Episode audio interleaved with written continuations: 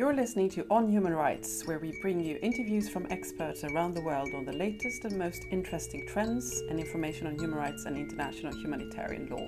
My name is Christina Geijer Ekström, and we are broadcasting from the Raoul Wallenberg Institute in Lund, Sweden. Today we are speaking to Sue-Ann Teo, researcher in, within AI, to talk about artificial intelligence in relation to human rights. Thank you for joining us, and I hope you enjoy this podcast. Today we have Sue-Ann Teo in the studio, and we're going to talk about artificial intelligence and human rights. So nice to have you here. Thanks, it's great to be here. Would you like to tell us a little bit about yourself first? Sure. Uh, I'm a final year uh, PhD student at the University of Copenhagen, Faculty of Law, working in the area of AI, artificial intelligence, and human rights when we talk about AI, what is it that we're really talking about? What do we mean? We're talking about different things and all sorts of things. it's uh, AI is uh, a, a, suitcase word almost, where different conceptions are, are, are put into it. So if we were to take the word intelligence, for example, then we are looking at, for example, an intelligent agent, an intelligent machine that can take uh, certain intelligent actions, right? But that's not very helpful, is it? Because the nature of intelligence, we're not quite sure how to measure that as well. Humans are intelligent in certain ways, whereas ma- machines are intelligent in, in different ways. So if we use humans as a benchmark, that's not very helpful. But then Russell and Norvig comes up with a definition that also involves uh, seeing how the machine receives, accepts different inputs from the environment, and then takes action uh, to affect the environment. So the best action that that is taken within those circumstances. But like I said, it's a it's a suitcase word, and the same is being uh, the same approach is being taken in the EU uh, Artificial Intelligence Act, where it encompasses different things. But I think uh, when we move on to you know different types of AI, then I can explain a bit more what we actually mean when we talk about AI these days. Yeah, so artificial, it's complex uh, to know what we mean when we talk about it because it's so many things. And as you say, it's a it's a suitcase concept. But so we are trying to distinguish a little bit between the different types. Then what different types do you see? Well, there are different uh, subtypes of AI, artificial intelligence, and the most famous or most prominent these days being machine learning, and there are also different types of machine learning, right? Different techniques. So, supervised learning, unsupervised learning, reinforcement learning, and so forth. I won't go specifically into details, but basically, machine learning means um, the ability of a computer to learn by itself through the data that it encounters. So it improves its, its performance over time without subsequent human intervention. So the human is there sort of at the very beginning, designing the thing, optimizing it for certain purposes, but then the software or the computational system can dynamically learn by itself after that. AI is something we love to love and love to hate, I suppose. It's, it's a part of our life now. It's an, an interesting tool. But if we are a bit positive in terms of AI, because I guess the discussion is off that we're worrying about what AI means for us, so on. But if we have a look at the benefits of AI, what are those? Yeah, there are actually loads of benefits, but maybe I can go a little bit into the quote unquote characteristics or features or affordances of AI systems first, if you will. So the the area that is, that is most problematized when we talk about artificial intelligence is actually machine learning, and there are several issues there right? There's the problem of opacity. So we don't know how a particular outcome comes about because the machine learns by itself from the data it encounters. The human is not really involved at that at that stage. But if they're making decisions, then we kind of can't really trace it. Can't really trace it back to its provenance. There's also lack of transparency. We don't really know how the algorithm works. Uh, there's the problem of scale as well. It depends. It can be a problem can be uh, very much a benefit and, and speed. These things uh, were very, very fast and certainly much, much faster. The benefits of AI many many folds right if uh, we read the press release by deepmind recently they had this alpha fold algorithm that is looking into solving a 50 year old science problem the problem of 3D modeling of protein structure. It's been plaguing scientists for, you know, half a century. So it can really, really help advance science in areas of drug design and environmental sustainability, understanding diseases a little bit better, coming up with faster treatments, etc., etc. So huge benefits there. Um, in the field of medicine, there's also lots of benefits. For example, uh, radiology. You know, AI systems are performing really well in reading images, X-ray images, MRI images that are very helpful to doctors in the field. So playing a, sort of a complementary role. And it can, of course, advance other other human endeavors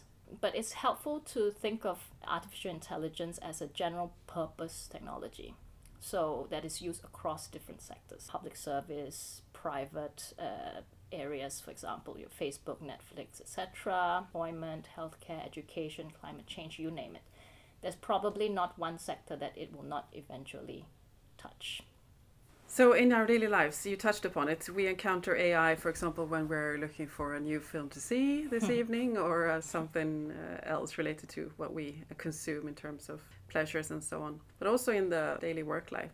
But so, in our daily lives in general, what does it do for us? Where do we meet it? Uh, me, a regular person. Yeah, it's a it's a very interesting question because AI has the curious quality of being everywhere yet nowhere, in the sense that you can't really see it in the same way you see your phone as a technology or your car as a technology. I actually have a personal sort of anecdote where you know I submitted this paper and, and I got uh, back from a reviewer who said I think I used the sentence that AI is ubiquitous so it's everywhere. And the reviewer's comment was um, where is AI I? Don't see it. I don't experience it.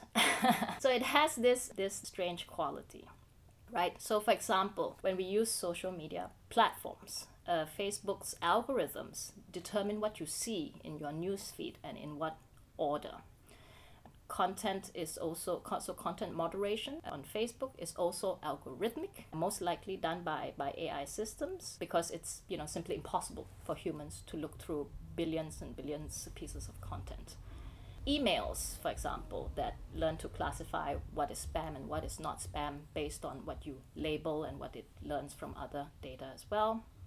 Chatbots, for example, when you interact with your authority, it's also learning from your responses. And in that sense, you sort of know that you're talking with a chatbot, right? There's a certain level of transparency there. But bots in social media platforms like Twitter and so on, it's not always clear whether the piece of content or the engagement is with a human or a bot behind the content that you see. Then we talked about recommendation systems like you know your Netflix and your, your Spotify. AI is also encountered in terms of assisting in decision making systems, for example, in public administration, public services, who gets social welfare benefits, who gets flagged as a potential fraudul- fraud, potentially flagged for fraud in social welfare. Uh, it's also used in predictive policing, for example, so analyzing data and providing insights on which areas are high risk and where the police should pay more attention to, and also problematically, which persons are high risk persons that the police should possibly pay more attention to. So it's it's kind of everywhere um, due to due to its nature as a general purpose technology. But at the same time, we can't really see it, can we? No, and I think you told me once when we talked about these things, uh, it's a little bit like electricity.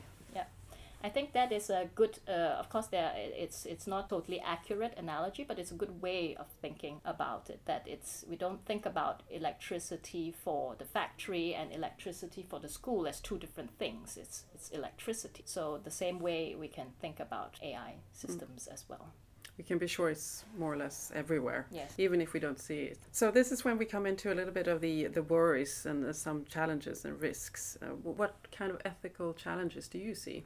I think when um, this whole uh, AI hype gained prominence, the first sort of worries that were on people's minds, also sort of highlighted by popular culture, is uh, this worry of, you know, the Terminator style thing and killer robots and, and, and so forth. And, and that's fine because we, we draw upon the cultural references that we're familiar with and then you know came the sort of ethical worry of autonomous vehicles and if they were to you know if there were errors and so on if they were to crash into people and kill people then who's responsible with that and can the legal system handle those things there's also other ethical concerns like for example the displacement of human labor. We spend a lot of time working. If more and more of us are being replaced by machines, then what does it mean for our work? But not just our work, but our meaning, attach a lot of meaning to our, our work currently. So that's sort of a sort of a high level view, if you will. I don't specifically think that the risk of killer robots or the Terminator style uh, worries uh, need, need to occupy our minds uh, at this particular stage. We are nowhere near that, if at all. And in fact, it might even distract us or detract us from some of the problems that are already happening. So we don't have to wait for the terminators to come uh, to worry about the displacement of humans, because that's that's happening in different ways through, for example, how AI systems can be dehumanized, mm. right, in ways that affect human dignity. Human dignity underpins human rights. Yes. So, so what are the human rights implications of AI systems that you have already seen and that we can see? There are a few key human rights that are that are impacted by by no means the only ones, but typically we talk about so like the right to privacy, the parlance of of uh, of the European Convention of Human Rights, it would be the right to private, right? So that's impacted. And then there's the right not to be discriminated, bias within AI systems. That's also impacted. There's the right to freedom of expression and information. I'll go into this uh, in detail in a bit, but I just want to sort of provide a big picture first. The freedom of thought, uh, which we don't really think about, uh, and of course the right to data protection.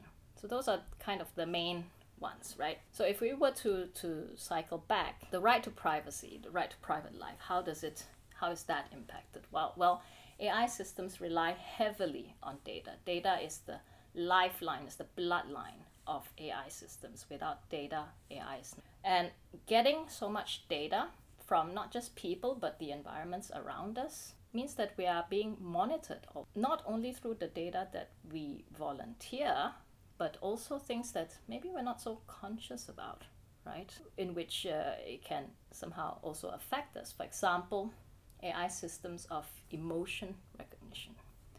Um, reading faces to try to glean certain emotions um, and then take that insight to make it actionable in some way.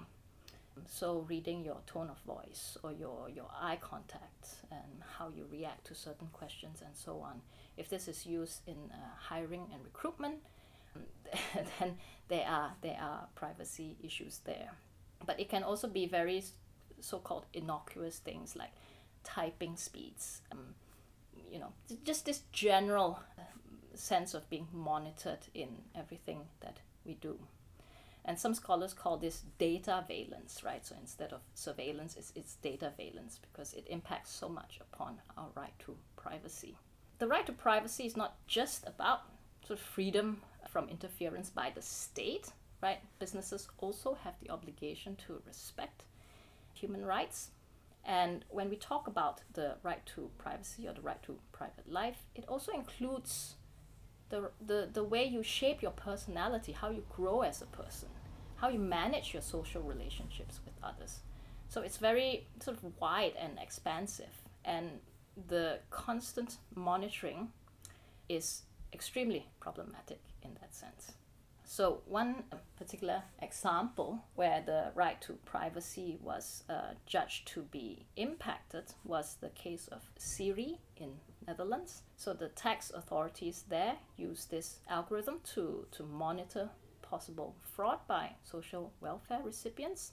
And it was deemed by the Dutch courts, the, the court in The Hague, that this extensive monitoring of people uh, failed to strike the balance between privacy uh, and the action taken by the state uh, for them to combat fraud uh, because it was overly monitoring citizens in ways that are not transparent.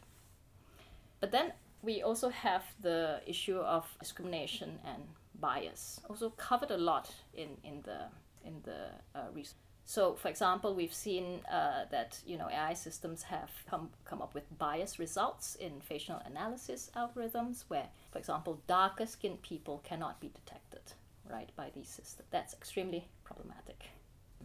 Biased results are also seen, for example, through search results. And um, Safiya Noble has written a very interesting book about this, where you know she she researched on you know when you Google, for example, black women, and certain stereotypical images uh, typically comes up. And Kate Crawford has called this as a form of harm of representation. How you are presented is harmful. But then it's hard to articulate this form of harm in non discrimination law terms as, as we have today. It's not just a sort of harm of representation, because, for example, the search results that you get by, by say, Googling a black sounding name, and this was what happened to the Harvard professor, Latanya Sweeney. She Googled her own name, and her name surfaced uh, beside an ad for criminal background checks. Now, if an employer, potential employer, sees this, it could mean not just harm of representation, which is already bad enough, but potentially losing certain opportunities in, in life as well because of this form of representation. If I were to give you a troubling example of how discrimination and bias featured in AI system systems, it would be the Toeslagen affair in the Netherlands, whereby what happened was that the social security unit there, looking into welfare fraud again, singled out those with non-Dutch nationality. So if you had double nationality or if you were, had another EU nationality, you were singled out for extra scrutiny. You, you had you, you were marked out as a risk factor. They were given a higher risk indication on, on this account, uh, and many were suspected of fraud. And when this happened, the payments for this uh, social benefits were stopped automatically. Automatically. Mm. And parents were asked to pay back like the full sum that they owed mm-hmm. at once. So it can be tens of thousands of euros. And tens of thousands of parents were affected. And these costs caused many families to break apart, many bankruptcies, children were taken into foster care, and some committed suicide. Mm. So this this example actually shows how problematic it is when we see the technology in the context of uh, in the social context in a political context you know it was driven by efficiency. We want to cut down the amount of time spent on this uh, looking at these fraud cases. But it also me- meant taking shortcuts informed upon informed based upon certain bias and prejudices that already existed in people. And then the so social political and legal mix right? There was a law that was passed that allowed this which allowed for such a thing to happen and this caused the Dutch government, the whole Dutch government, to resign mm. in 2021. There's a good uh, study by Amnesty International looking at, you know, how exactly this algorithm worked and how this huge problem was, was caused. So I can I can recommend listeners to to look into that. We will post the links. Yes. So there's also the um, question of freedom of expression and information. So I already talked about a little bit about content moderation uh, by social media platforms, uh, most likely done by algorithms, mm. um, but also content curation. What you, you see is determined by the algorithms of these social media platforms, informed by informed by what? Their duty to shareholders to maximize profits. So it's driven by this eyeball economy, right? Which means that probably pushing some form of problematic content or divisive content will make you sort of stay a little bit longer mm. in in the platform. Now that that is a huge ethical issue right now, but it will be a legal issue once the EU law comes into force. At the same time, the question of nudging also arises. So we are perhaps familiar with nudging in in behavioral economics, where you know you, you go to a cafe and if you want to encourage people to eat healthier, then you place the salad at the eye level, so people will buy the salad without even really hmm. thinking mm. rationally about it. That's that's nudging. And yes, uh, the nudging is, is based on, on the work by uh, Thaler and, and Sunstein. Mm, you can look into to that as well. But how nudging is carried out online is a little bit different because instead of everyone being in a cafe, a common place that is sort of accessible in the same way to everybody, uh, in online environments is tailored to you, it's personalized to you in ways that no one else can get access to because of it's personalized. Now, the way content is being displayed to you, pushed to you, and you're nudged in certain ways is this deception? Is this manipulation? Or is it persuasion? Mm-hmm. Where does one draw the lines, right? And one area that's not really looked into in the area of human rights is the freedom of thought, uh, Article 9 of the European Convention on Human Rights. So, it's freedom of thought is part of the freedom of thought, conscience, uh, and religion. And this right is absolute, right? There are no you, you, there are no balancing processes processes here. Typically, when we talk about this right, we think about okay, it revolves around the right to practice the religion, and we also think about it in terms of religion and how the religion is manifested, but less towards thinking about thoughts inside the mind, as it were. Because, well, rightly or wrongly, we assume that what we think inside the mind is always protected. There's no way, or there was no way, that states or private actors could reach into our minds, our forum internum. But it's not so straightforward today. Again, if we think about social media platforms, the news feeds the, determines not per se our worldview. It doesn't determine anything. It's not deterministic in that way. But it certainly shapes the information that we get, how we know what we know uh, about things. And companies can experiment on us, um, as Facebook has, has done in the past, or able to nudge us in ways that are not transparent, that bypasses our conscious reasoning, conscious rational reasoning, um, and elicits sort of psychological responses and reactions. So then the questions of freedom of thought also arises. But there's very, very little literature on this. Again, because you know that it, it wasn't possible really to to quote unquote threaten this this right in the past, but that's not the not the case anymore. No, potentially interesting research area then. Potentially, yes. Mm. Yes, intriguing indeed. So all this said, um, it seems we need some ethics, don't we? Yes, for sure. I think we we need human rights and we need ethics. Um, and many parties sort of conflate them, but they can be two separate complementary things. So human rights, uh, it's you know this established normative legal order that's worldwide, it's universal, and institutions are in place to, to guarantee human rights. But at the same time, human rights uh, tend to be individualistic about your right, relies very much on the state as a party that protects these rights, and most rights are expressed as legal rights, right? So all of those individual elements can be quite problematic when it comes to AI systems because it can affect groups and societies, not per se individuals. And you know, states as the enforcer, it, it might be challenged because more and more private companies are playing like a state-like role and the fact that most are expressed as legal rights also means that, well, the law could be lagging behind. The law is, you know, colloquially said as always playing a, a catch up game to, to technology. So it could be problematic from those elements. Whereas the question of ethics, you know, it, it focuses on what is perhaps good for society, also engages political philosophy, for example, on questions of fairness, what is fair or unfair, what type of fairness are we thinking about here. Ethics also encourages us to look at our own role when it comes to, to technologies. What should we do in particular instances? How should we engage with these technologies? But also, ethics can be useful for companies to guide their thinking around the right thing to do.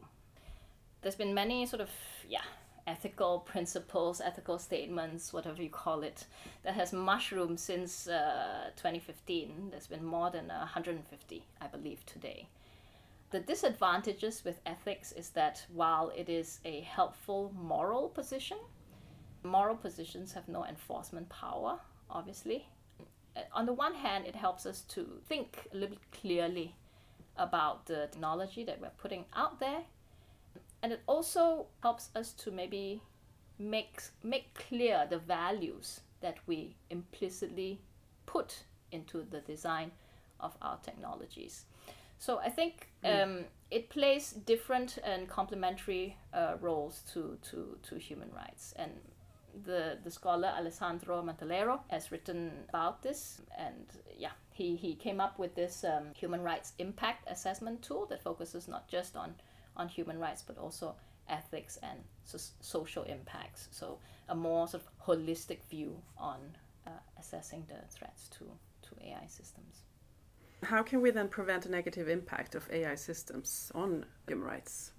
Yeah, I think we need to, at the first instance, think carefully about why we're using that particular AI system and whether those goals can actually be meaningfully met by AI systems. So, for example, when it comes to problem definition.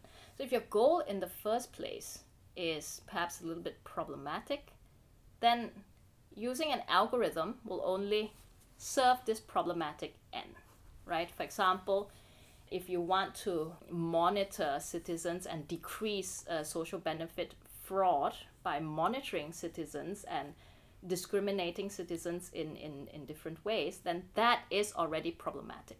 So your problem definition has to be uh, has to be respectful of human rights in, in the first place. So this is not a problem with technology. The technology just makes it a bit easier to, to carry out those problematic uh, framing in the first place. And secondly, the, the data for what you actually want to measure may not actually exist, right? So proxies are used. And there could be bias and prejudicial elements lurking within those proxies. So, for example, if you want to, yeah, use an algorithm to hire quote unquote good employees, then how do you measure, how do you compute good employees?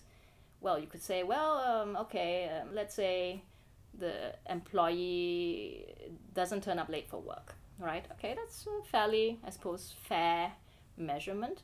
But then it could also be biased against certain people that live far away from the city center, let's say, and they could be from a certain socioeconomic class. It could also be biased against women, for example, who still have the bulk of duties in relation to childcare. So, so, so, so those things, right? You you have to think a little bit about not just the data, but also the proxies that that that is being used. Um, we can also have in place human rights impact assessments to assess the impacts of these algorithmic models and tools that is used from the very beginning. So don't wait until problems come up. We get there at the very beginning and do these impact assessments to see okay, what potential human rights problems could arise here by using this algorithm? Um, and how do we try to, to mitigate that? Uh, one could also have a more diverse workforce. Uh, if, um, if the people designing the technologies that impact the world are of a certain demographic, of a certain socioeconomic class, um, of a certain political opinion, then that will also be reflected in the technology. It doesn't serve everyone equally. And if you have, you know, technologies that will be used widely in that way, then it must reflect the experiences of different segments of society. There should also be transparency of how the AI systems work. Um, it might need not be it, need not be uh, full transparency because many of us can't understand algorithms anyway. But uh, there should be certain leeway for experts or researchers or whatever to gain access into it. Um, and there should be, of course, regulation and more policy making in, in the area. Um, not informed by sort of these alarmist concerns of robots taking over or whatever, but taking evidence into account and, and, and in ways that ensure that uh, human rights are respected in the design of, of AI systems. So, so yeah. Have we come anywhere? Are we we there? Are we considering these things? Are the teams getting more diverse? And are we doing these human rights assessments? Or yeah, I think you know some um, employee activism is present in these very big companies like Google and Facebook and Twitter. But certainly it could go much further, and we shouldn't, of course, rely on specific people as you know as well intentioned as they are we should rely on institutions because these are longer lasting than individual people. But also the EU is, is looking into this as well, and it looks as if they will be the, the leaders in, in regulating this area. Yeah. So the policymakers and legislators. So what are they currently up to when it comes to addressing AI yeah, they're up to lots of things, lots of things. The EU has a very busy legislative schedule these days. So one of the biggest things that, that will be coming out is this piece of legislation called the Digital Services Act that has just received uh, political approval. So there will be with this Digital Services Act in in place, uh, probably two two years from now or so. There will be due diligence obligations for online intermediaries, different differentiated obligations based on on size. So, for example, it will cover your hosting provider like Amazon Web Services, your search engines like Google, and your marketplaces like Airbnb, but also Facebook, Twitter, TikTok, etc. And for very large online platforms or VLOPs or VLOPs, however you want to call it, they will be subjected to the highest degree of due diligence obligations, including monitoring for systemic risks, the risks that they pose to fundamental rights, human rights, as well as to society. So perhaps we remember the the January 6th uh, storming of, of the Capitol. Mhm. Of course, that that was in the U.S., but it could potentially also happen in the in the EU. So this legislation would require that these online intermediaries address potential systemic risks. Uh, there's much porting requirements. It will also allow for more algorithmic uh, sort of freedom, so you can choose your newsfeed to be displayed in more than one way. There will be out of court uh, dispute uh, resolution and also trusted flaggers, so experts uh, that will flag problematic content, flag it to the, to the platform. So that's the Digital Services Act. There's another piece of legislation also uh, coming called the Artificial Intelligence Act, and this deals with, of course, the, the threats to artificial intelligence, um, and it's a risk-based form of regulation.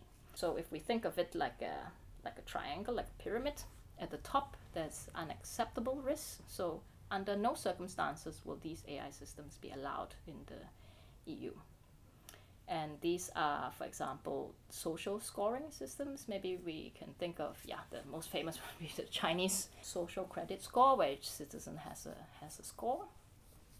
Uh, that's that will be banned. There's also subliminal manipulation systems that will also be be banned, and also real-time remote uh, biometric, which will also be banned with certain exceptions for, for law enforcement. So that's unacceptable risk at the top. And then there's the high-risk systems, and for these, the providers have to determine whether it is a high-risk system. So it's a self-assessment system uh, and ensure that the design complies with the requirement of the of the act. So there's lots of things, lots of obligations there for, for them to do, and put a, a, a then once they have done this conformity assessment, they put this CE mark. You know, we might be familiar with the CE mark from from products uh, before they can put it into into market.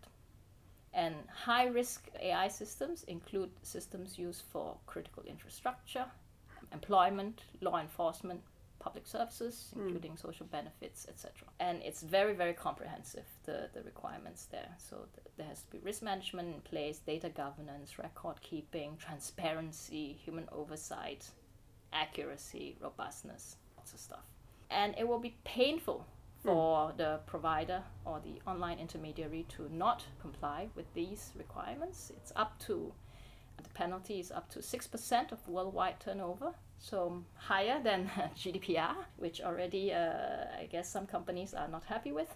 And it, it is to send a clear message, right, that these are the lines that we draw in the EU. Certain systems will not be allowed, high risk systems will be subjected to a lot of requirements that companies, uh, providers have. When in time can we uh, see, hope to see these things materialize? I suppose within two to three years, we, we should we should see something. Mhm. Yeah. So the landscape will really change Yeah. in that period of time. That will be very interesting to see. Hmm. To conclude, thank you Mary, very much for these super interesting insights. So you are doing research currently on AI, and uh, you have a couple of months left, I think. I have a year left. A year left, yeah. So what is it that you are doing research about? My uh, research is on AI and human rights. It takes a sort of meta theoretical problem finding perspective. And basically, what I look into is looking into how AI is challenging the foundations of human rights. So, not per se your discrete human rights like freedom of expression, non discrimination, and so on, but more the foundations that underlies the theories of human rights and the concepts of the concept of, of human rights.